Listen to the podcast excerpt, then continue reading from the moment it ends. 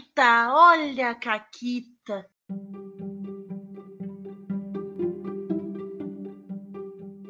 Olá, amiguinhos da quarentena. Aqui quem fala é a Paula e comigo tá a Renata. Oi, Renata. Oi, Paula, tudo bom? Tudo bem. E hoje eu tenho uma caquita que ela, ela é simples, singela. Ela não é nem minha, nem dos jogadores. Ela é uma caquita do Fantasy Name Generator. E ela é excelente. Ela é excelente. Então, na minha mesa de Cutulo, eu acho importante lembrar que é uma mesa de chamada de Cutulo, tá? Digamos que tem um jogador que tinha um marido, tá? Digamos que esse jogador descobriu que o marido era cultista, tá? E aí ele resolveu que ele ia trocar de personagem. E aí, por um tempo. Aí ele fez um personagem que era amante do marido cultista.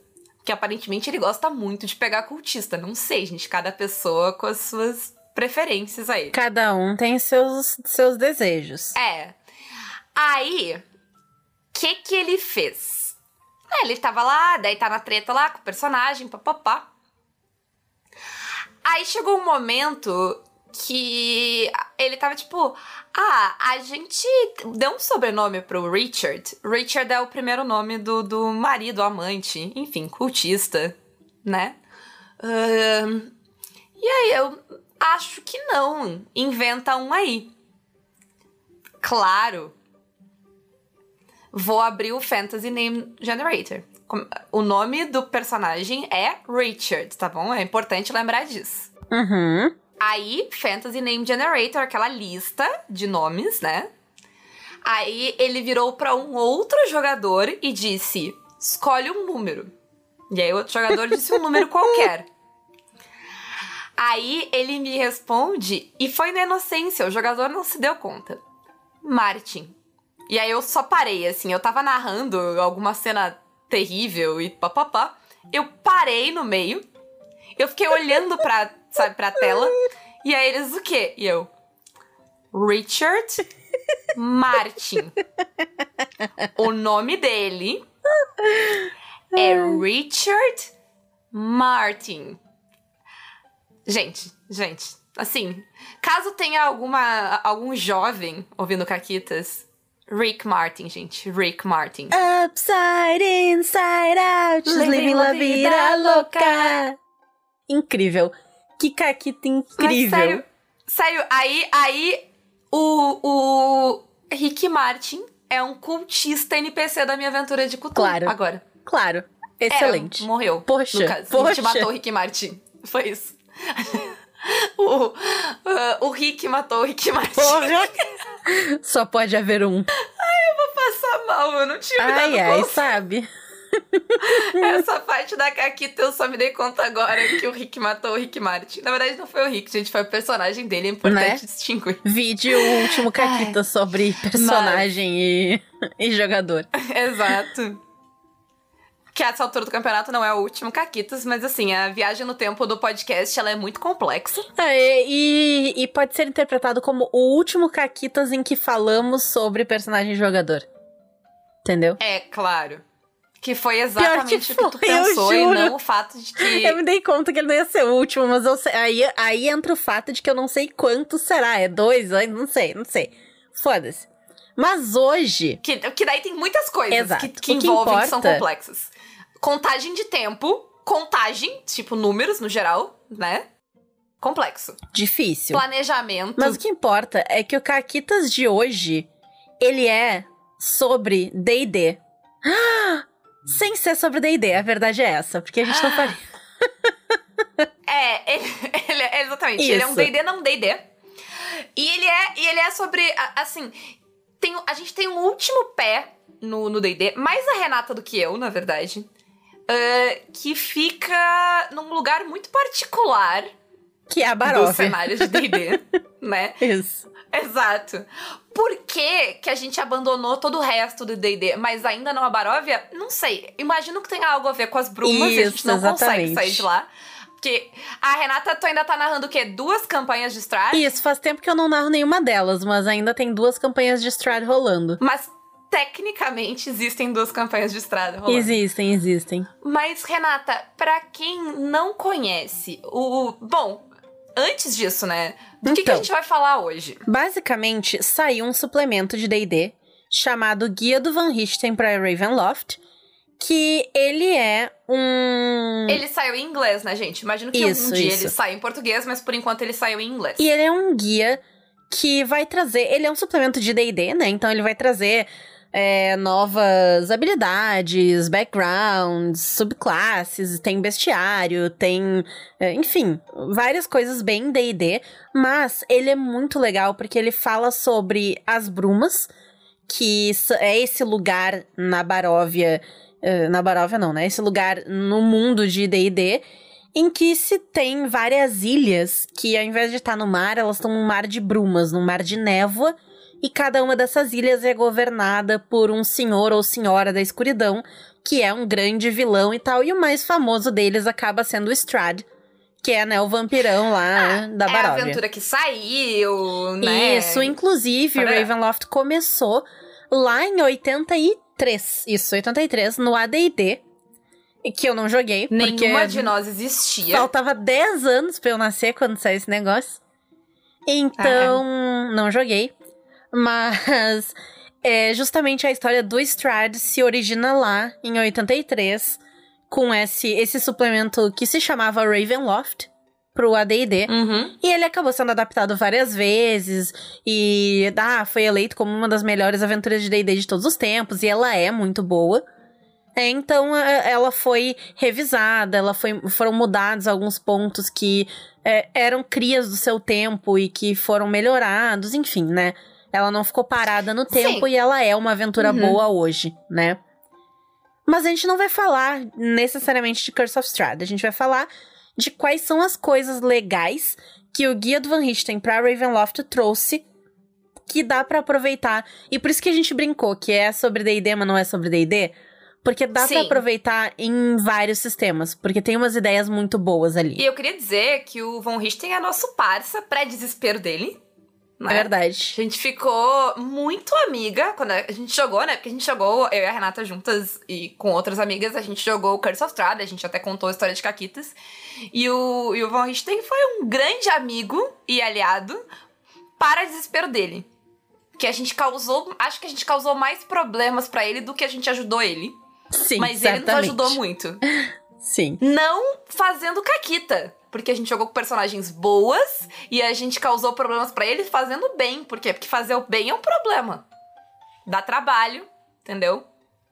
É complexo. É verdade. Mas então a gente tá aqui, né, hoje honrando o nosso amigo Von Richten. Ho- Hoje a gente tá pagando todo, toda a estadia que a gente cobrou dele. É isso aí, é isso aí. Mas vamos lá, vamos lá. Então tá. Como a Renata falou, ele é um suplemento de D&D. E ele traz várias coisas pro D&D, certo, Renata? Sim. E uma dessas coisas que eles trazem que é diferente é que eles introduzem o, a ideia de linhagem. Porque o D&D, ele sempre foi muito pautado em raça. Ah, tu é um elfo, tu é meio orc, tu é humano, não sei o quê. Aqui, tu tem linhagem. E isso te dá alguns traços que podem ser adaptados para qualquer é, formato de raça, digamos assim. Então, tu não é tão presa, tipo, ah, não, orcs são fortes e não sei o quê. Não, sabe? Tu tem uma linhagem e tu escolhe, tu vai moldar qual é a tua linhagem. Tu pode, inclusive, criar um- uma, alguma linhagem fantástica que nem sequer exista no D&D. Sei lá, eu sou da linhagem dos... Dos Pucks, eu quero trazer os Pucks do Tordesilhas pra cá? Pode ser. E aí tu vai Uhum. montando. Ah, qual, qual é ah, os bônus de, de atributo que os pucks vão ter. Ah, e, e aí ele tem todo um guia pra tu construir a tua própria linhagem.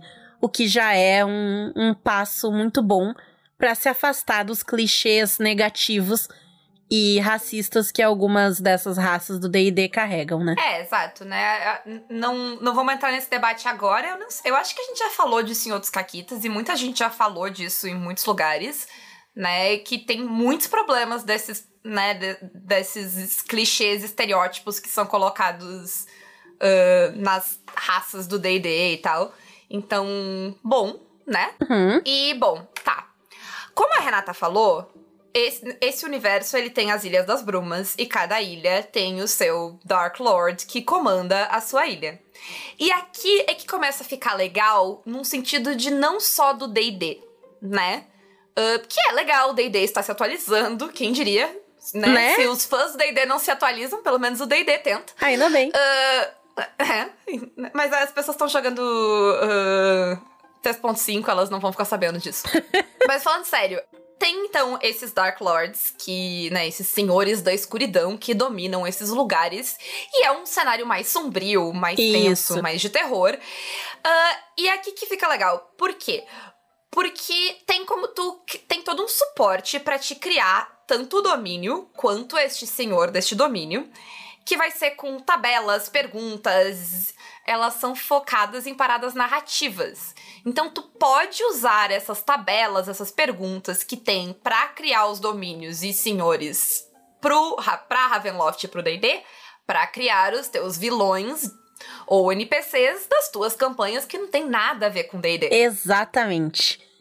Então, é, ele traz essa. Porque essa ideia dessas ilhas na, nas brumas elas são ao mesmo tempo governadas por esses senhores e senhoras da escuridão, mas elas também são uma prisão para conter essa pessoa.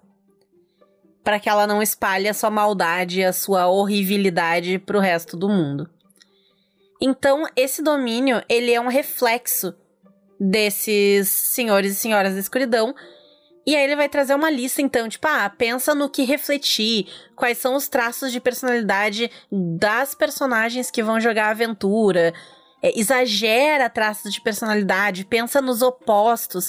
Se, se a pessoa tem ali um algo que ela segue, que é, é eu sou muito religioso, eu sigo esse deus aqui, cria um deus oposto, cria esse conflito. Né? Ele, ele já vai dando umas dicas assim.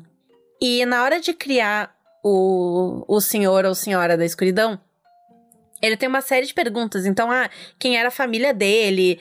É, ele foi oprimido? Ou ele sempre foi o opressor? Ou ele fez as duas coisas?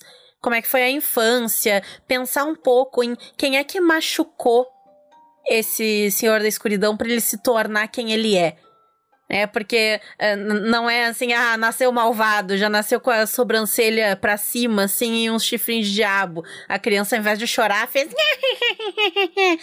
né? Acho difícil. Ah, é, todo mundo. Tra... O, o Strada é um. Nossa, é um trauma tão óbvio, assim. O, o, o Strada, ele é, ele é um tipo. Ele é um tipo de homem, assim, com certos tipos de traumas não tratados que ele desconta nos outros. Que nenhuma mulher, no instante que conhece o Strad, não reconhece o Strad entendeu? É, é instantâneo. Mas não vamos falar de homem aqui.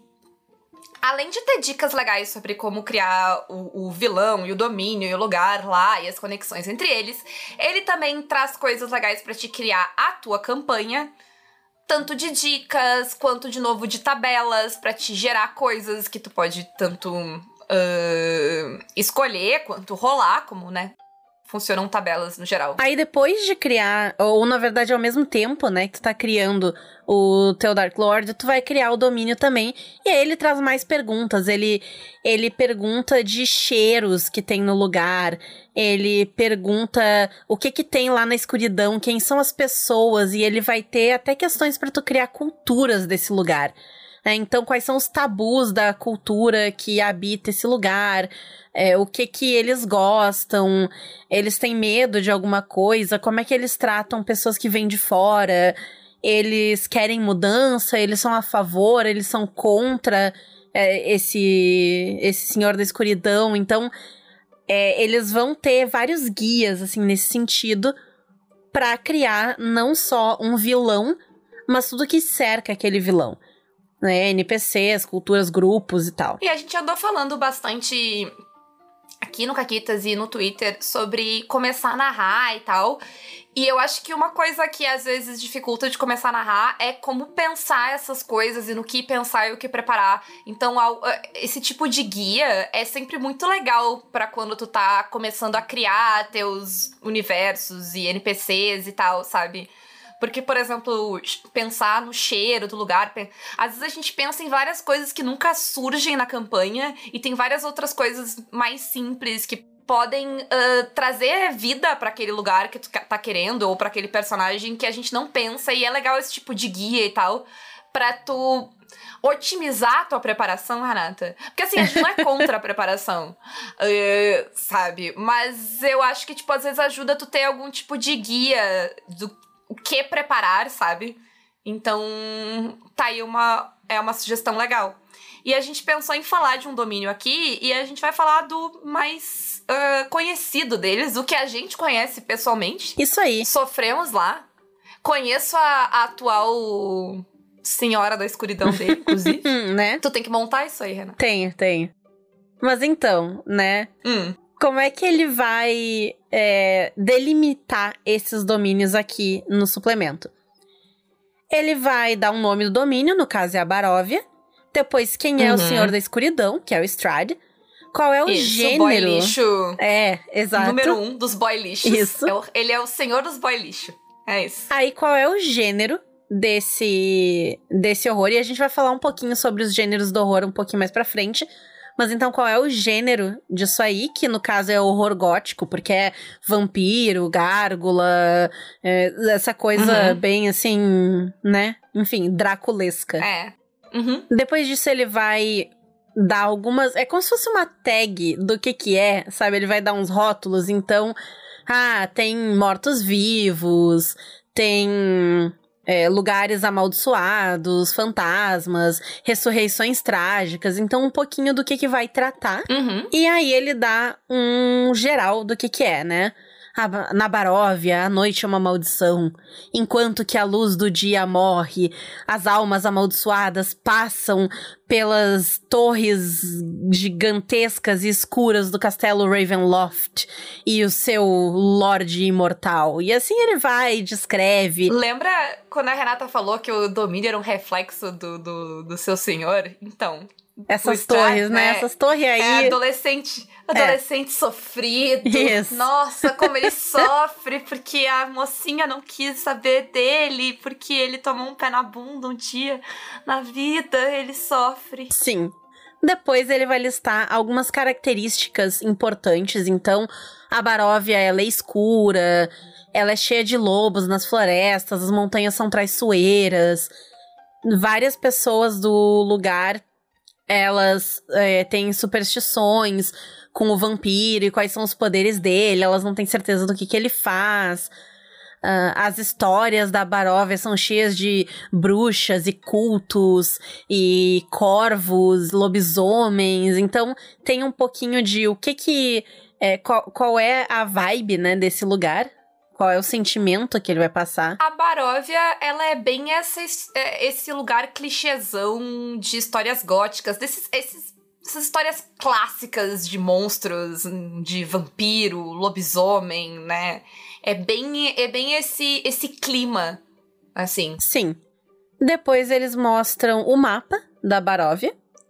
E eles descrevem alguns dos lugares que tem ali. Na aventura de Curse of Strahd, esses lugares estão descritos com bastante detalhe, com os mapas específicos dele e tal. Aqui eles dão uma visão geral do que, que é algumas cidades importantes, um templo que tem, o castelo do vampiro e tudo mais. E por fim, eles falam do próprio senhor da escuridão. Eles contam a história dele, por que que ele é desse jeito, quais são Por que, que ele sofre? é, quais são os poderes dele, e nisso é legal também. Porque eles não falam necessariamente, ah, ele faz essa magia aqui do DD. Não. Eles falam, por exemplo, o antigo, a Terra. Ele está conectado à Baróvia e é parte da, do relacionamento dele com essa terra, é que ele sabe que as criaturas que ali moram morrem de forma violenta. Ele se ofende quando os agentes desse lugar que servem ele são mortos, porque ele sabe tudo o que acontece, porque ele escuta o que acontece no vento, ele é aquela terra. Então, isso aí não é nada mecânico do D&D, mas é algo que vai incrementar a narrativa. E algo que é facilmente adaptável também pra outros uh, sistemas, né? Porque como não tá Isso. atrelado a uma mecânica específica, tu consegue colocar ele em vários outros sistemas que tenham um, ferramentas para isso, né? Exatamente. E aí eles têm é, o que, que é o tormento do Strad, por que, que ele é assim, o que, que ele sofre, né? E aí, tipo, ah, é, tem alguns que são spoilers grandes, eu não vou falar, mas tem um aqui que diz: ele considera as pessoas da Baróvia como uh, entediantes e inferiores. Ele tem ressentimento porque elas são a única companhia que ele pode ter na sua prisão. Então... Eu vou botar então muito o teu áudio do homem aqui. Porque, nossa, como Strada é homem. Como Strada é homem, sim. Não. Você é homem, cara. Que loucura. Como você é homem. Que coisa absurda. Isso aí que você disse é tudo omice. Omice. Eu não, não, não. Não consigo gravar muito bem o que você falou, porque você fala de uma maneira homem. Entendeu? Uh, mas assim, além do Strada e da Baróvia, tem vários outros. A gente escolheu o Strada e a Baróvia pra não dar spoiler, né? A gente achou que era o. Sim, até porque a gente já falou, né, disso aí. E, e, e não só a gente, mas sei lá, tem diversas mesas de Curse of Strahd rolando na Twitch que já rolaram passado, presente e futuro, assim, é uma aventura bastante jogada, uhum. né? É uma aventura bem popular. Sim. Então a gente chutou que pelo menos uma parcela de vocês já conheciam, pelo menos já tinham ouvido falar da, da Baróvia, mas tem outros, então dá para tirar muita ideia de campanha até, né, disso. Sim, demais. E todos eles, eles vão trazer é, dicas de como interpretar esses senhores da escuridão. Eles vão trazer tabelas de aventuras. Ah, não sabe o que fazer? Rola um D8 aqui, tem uma opção de oito negócios aqui. É, escolhe aí um número, Paula, de 1 a 8. Sete. Sete da Mansão em Ruínas de Arginsvolsholt, o cavaleiro vingativo Vladimir Hongard traz os inocentes da, da Ordem do Dragão de Prata e os coloca contra os servos de Strahd. Então ele vai trazer já ali uma semente de aventura para trabalhar em cima. Eu, eu conheço esse, essa dungeon aí porque o Fred odeia ela. Então, toda vez que ele tem que preparar esse negócio, ele chora por Sim. dois meses porque ele não quer ir pra essa desgraça desse lugar. Não, não escutem o Fred, o Fred não gosta de dungeon, gente. Ele gosta do Curse of Strahd, é estranho. Mas enfim, então tem várias outras coisinhas assim, com várias ideias. E como a gente falou, é tipo, é um ótimo material de suporte, assim, sabe? Sim. Se tu tá querendo na, nós somos o quê, Renata? Nós somos narradoras? Preguiçosas. Preguiçosas. Material de suporte é um ótimo complemento à improvisação. Uhum. E além de ter os domínios, então, tipo, de ter cenários para te colocar, porque o domínio e o, o senhor vão ser meio que o cenário e o vilão que tu vai colocar a tua história. Ele também tem dicas e tabelas e material de apoio para te criar as tuas aventuras. Isso. E aí tem uh, tanto dicas de como tu faz pra, pra prender a narrativa, o que, que é importante, coisas que tu. Sabe aquela coisa que eu falei sobre guiar, o que que sabe, vale a pena pensar, no que, que vale a pena focar tempo, como. É, a palavra não é conduzir, mas como integrar a, a, a tua história com o que os jogadores estão fazendo, sabe? Como interagir, criar conexões, uh, fazer com que também. Porque eu acho que a gente muito também fica com a ideia de que o narrador tem que fazer o que os jogadores querem. Mas como também trazer os jogadores para seguir a tua história, porque todo mundo tá fazendo a história junto, então o narrador também pode. Uh, conduzir a história de vez em quando. Sim. Tudo isso vai ter, vai ter tabelas para te rolar, de coisas, de encontros, de interações, né? Uh, vai ter uh, o que fazer até no final, quando. E aí? Se. Se cair o domínio. Se cair o senhor. O que, que rola, o que, que tu pode fazer. Então, vai ter, tipo, muitas coisinhas extras e sementes e, e coisas de apoio pra te montar uma campanha, né, nesse estilo. E Olha aí, que estilos que de, de, histórias e campanhas que nós estamos falando, Renata. Além do horror. Acho que a gente pode começar com o horror gótico, né? Que foi o que a gente já falou. Eu acho que sim. Então, o horror gótico, ele é sobre é uma ilusão de humanidade, é aquilo que a maldade tá na humanidade. Não é necessariamente um monstro completamente monstruoso, que é, é um monstro humanoide. É um vampiro, é um fantasma, é um lobisomem. É um esquema de presa e predador, um caçando o outro, indo atrás. É, mansões e castelos e catedrais e essa ideia bem é, literalmente gótica. E, e romance e drama também. Né? Isso, né? também. Importante. E assim, uh, eu, eu tava pensando agora em histórias de. Assim, que tem as clássicas, né? Tipo Drácula, que a, que a Renata falou. Mas sabe o que, que eu lembrei? Eu lembrei de Colina Escarlate, tu viu? Não. Colina Escarlate é um filme do Del Toro com o Tom Hiddleston. Que, que ele é o, o, o Guilherme Del Toro brincando com o gênero, assim. Então tem o cara misterioso que esconde alguma coisa, e a mansão, e a mocinha isolada e tal. Mas ele tem uns twists legais, assim, porque ele é um filme mais moderno. Então fica aí a dica para vocês. Massa, massa. Aí ele, ele traz, né, no, no próprio suplemento, ele traz uma descrição do que, que é, então, o horror gótico. E ele fala os tipos de monstros que tu vai encontrar, como bruxas, gárgulas, zumbis e vampiros, enfim. É, é focado mais nessas criaturas que são quase humanas, né?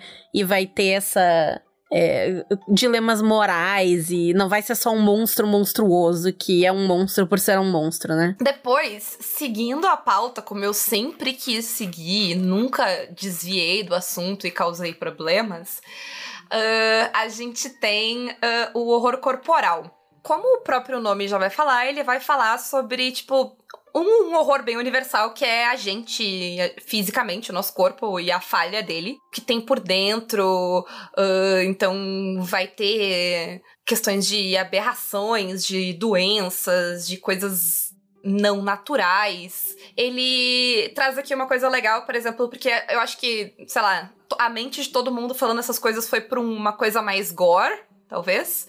Mas ele fala que, que não precisa, que pode ser uma questão de trocar de corpo, de se transformar em pedra, outras maneiras de falar com isso. Eu acho que vale uma questão de ter muito cuidado aí, porque historicamente esse tipo de tropo foi usado para falar de questões de, uh, de deficiências e uhum. tal vale o cuidado para não repetir esse tipo de de problema, né? Não é, não ir para este caminho só porque é o que as, né, porque a gente vai ter referências disso, porque historicamente isso aconteceu.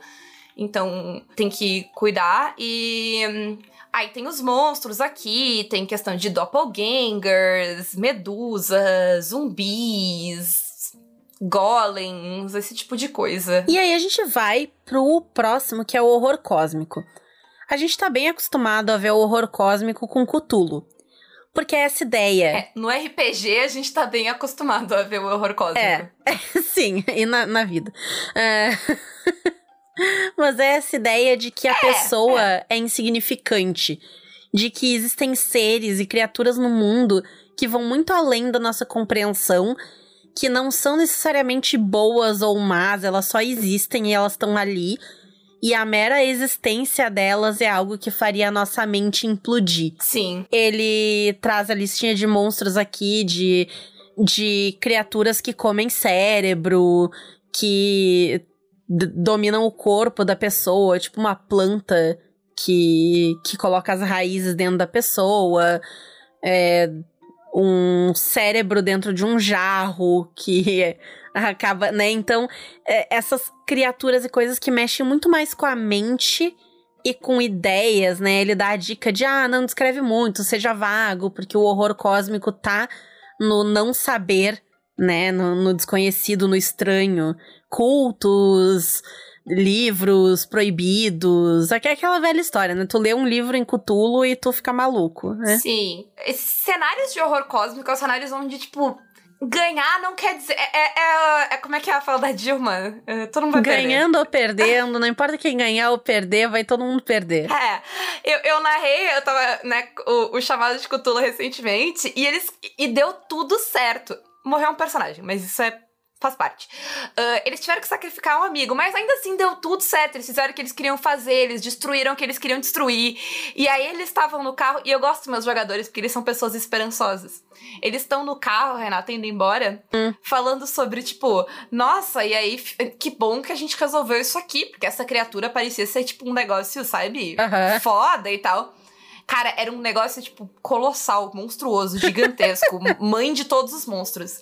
Aí eu descrevi o monstro literalmente virando enquanto dormia com o incêndio dele, que fez uma cosquinha. Sabe quando tu tá dormindo e um, mos e um mosquito pousa assim em ti e tu dá uma chacoalhada pro lado, assim, tira ele e dorme? Aham. Uhum. Foi isso. Foi isso que eles viram acontecer, assim.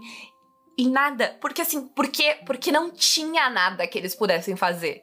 Porque esse, é, geralmente esse horror é muito mais sobre sobreviver e manter a tua sanidade, e lidar com essas coisas, uhum. do que enfrentar essas coisas. Porque elas não são enfrentáveis, né?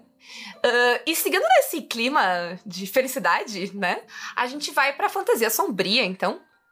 Que basicamente o que ela vai fazer é pegar a fantasia que a gente conhece e tirar a alegria dela. Isso.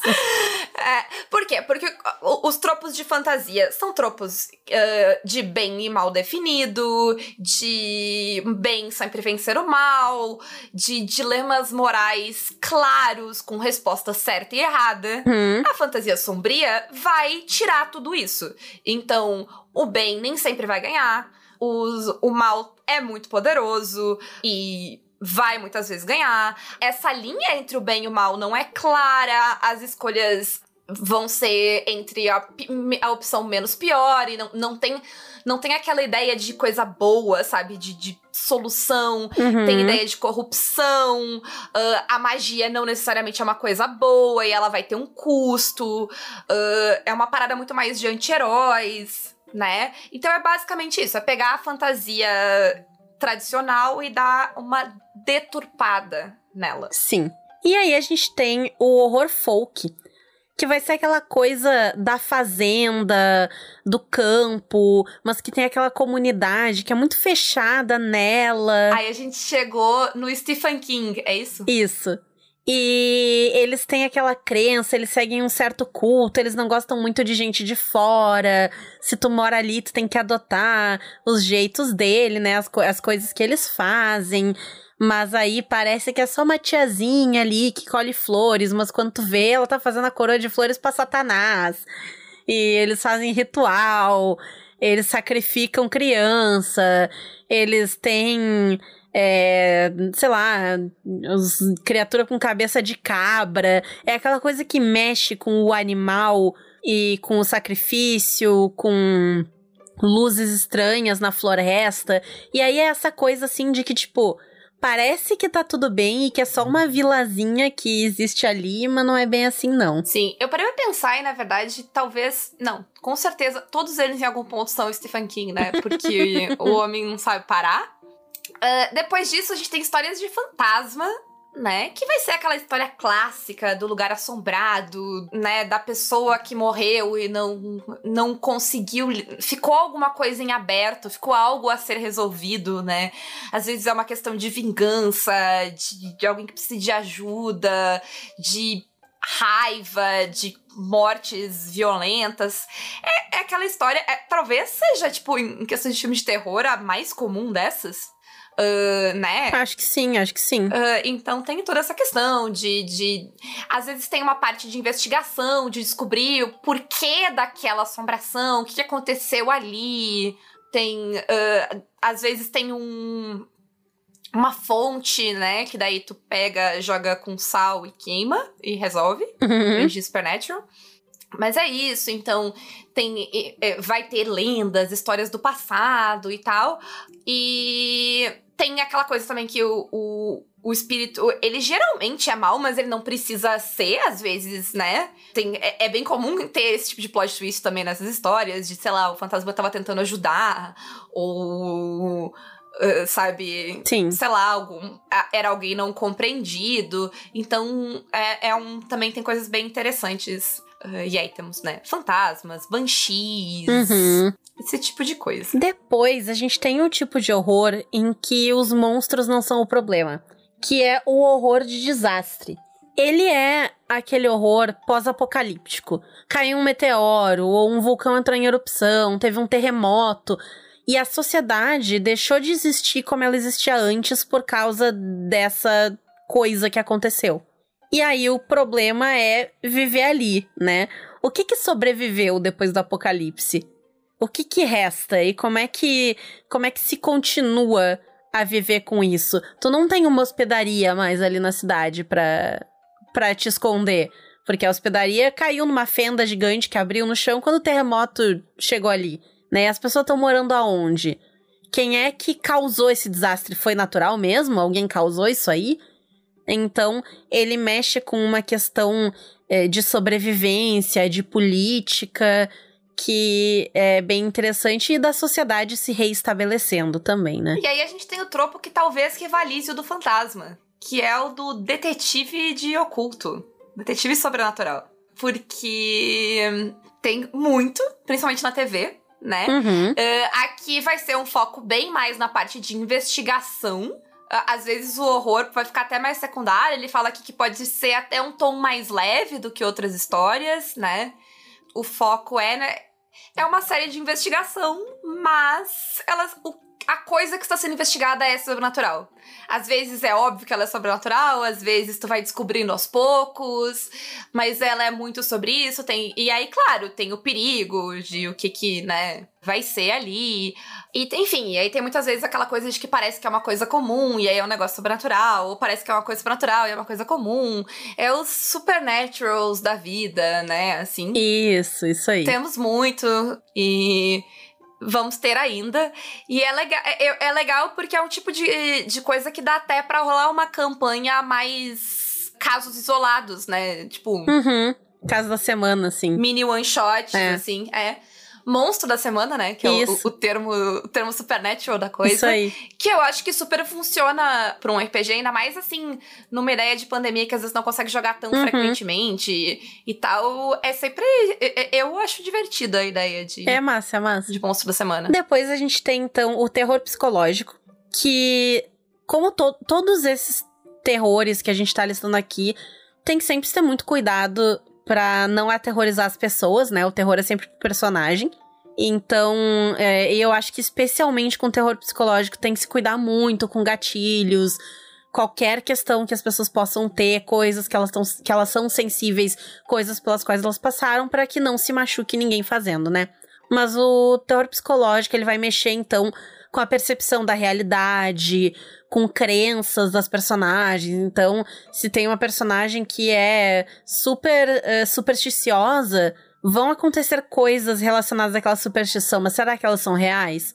Dá para brincar muito em jogar cenas em que, uh, sei lá, as personagens passam por situações muito perigosas, elas podem até chegar a morrer e elas acordam e era um sonho.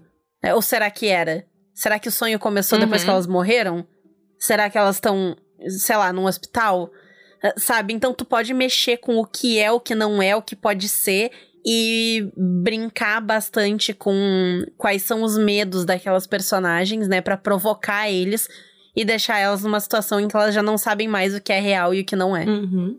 E por fim, a gente tem o horror slasher, que é quando um grupo de pessoas, em geral adolescentes, está num lugar isolado por algum motivo no caso de adolescente, geralmente transar. E por algum motivo também irrelevante, normalmente pra história, existe essa uma única criatura, assassino, coisa, sei lá, que quer muito, muito, muito matar cada um deles um por um. E não vai parar, não importa o que aconteça, não importa o que seja feito. E aí é esse tipo de história, então, que tem essa uma coisa que vai atrás e vai começar a eliminar um por um. E é meio que uma parada de sobrevivência, né? Sim, é bem isso aí. E, né, daí tem aquela questão que, sei lá, tem quem é essa criatura, né? Porque ela é muito relevante, ela é importante. Inclusive, todas as histórias de slasher são definidas pelo seu slasher, né? Tipo, tem o Jason, Freddy Krueger, Michael Myers, tipo, toda. Tu lembra da coisa, né? Do assassino. E aí tem como eles matam, todos eles também tem, né? Ele tem um jeito de matar, um, um acessório característico, máscara, roupa, não sei. Tem o teu fashion statement de, de, de monstro slasher. E aí é meio que essa história. Então, né, vai ter a, a, questão do que pode ser usado. Questão do ambiente, porque geralmente ele, ele está num ambiente fechado. E, e, geralmente tem o plot twist do final, que é o que fez esse assassino querer matar todas as pessoas até a última delas. Geralmente é vingança, spoiler.